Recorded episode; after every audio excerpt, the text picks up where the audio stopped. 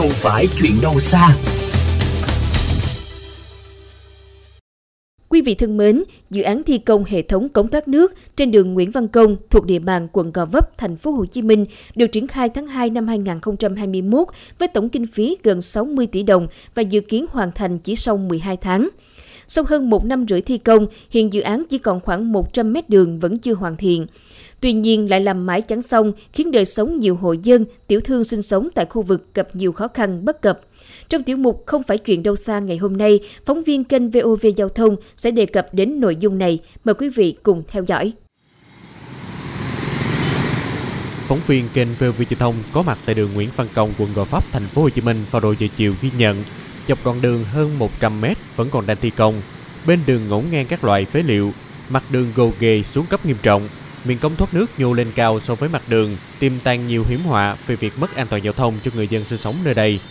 Xung quanh những rào chắn thi công, đủ các loại rác thải sinh hoạt và các loại xà bần sau khi đào móc cũng chẳng được dọn dẹp bởi đơn vị thi công. Những vũng nước còn động lại từ cơn mưa chiều hôm trước cũng khiến các phương tiện gặp nhiều khó khăn khi lưu thông qua đây.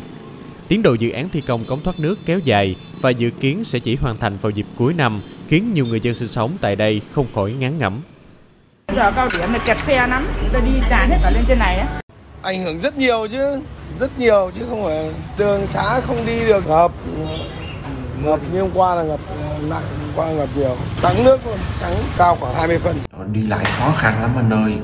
Đường sau mưa thì nó mặt đường nó nó lầy lội đó rồi gồ ghề rất là khó đi phế liệu của công trình thì người ta để lung tung khắp nơi vậy á mà tối thì trời tối thui mà đâu có thấy đường đâu nguy hiểm dữ lắm Việc thi công kéo dài chậm trễ không những ảnh hưởng nghiêm trọng đến đời sống của người dân trong khu vực mà đẩy những tiểu thương buôn bán tại đây rơi vào cảnh khó càng thêm khó. Thậm chí nhiều người đã phải bỏ sạp hàng bởi kinh doanh ế ẩm. Trò chuyện cùng anh Thành để hiểu rõ hơn về những ảnh hưởng của việc thi công chậm trễ trên tuyến đường Nguyễn Văn Công đối với sạp rau của gia đình, anh cho biết. đi lại là khó khăn đường dơ giấy thì người ta ít lại qua đây. Chậm nhiều chứ chậm đi một nửa. Thì ờ, không bán được thì dục thôi chứ sao giờ? Toàn dục là chính. Cứ bán không hết từ tối dục. Dục dạ.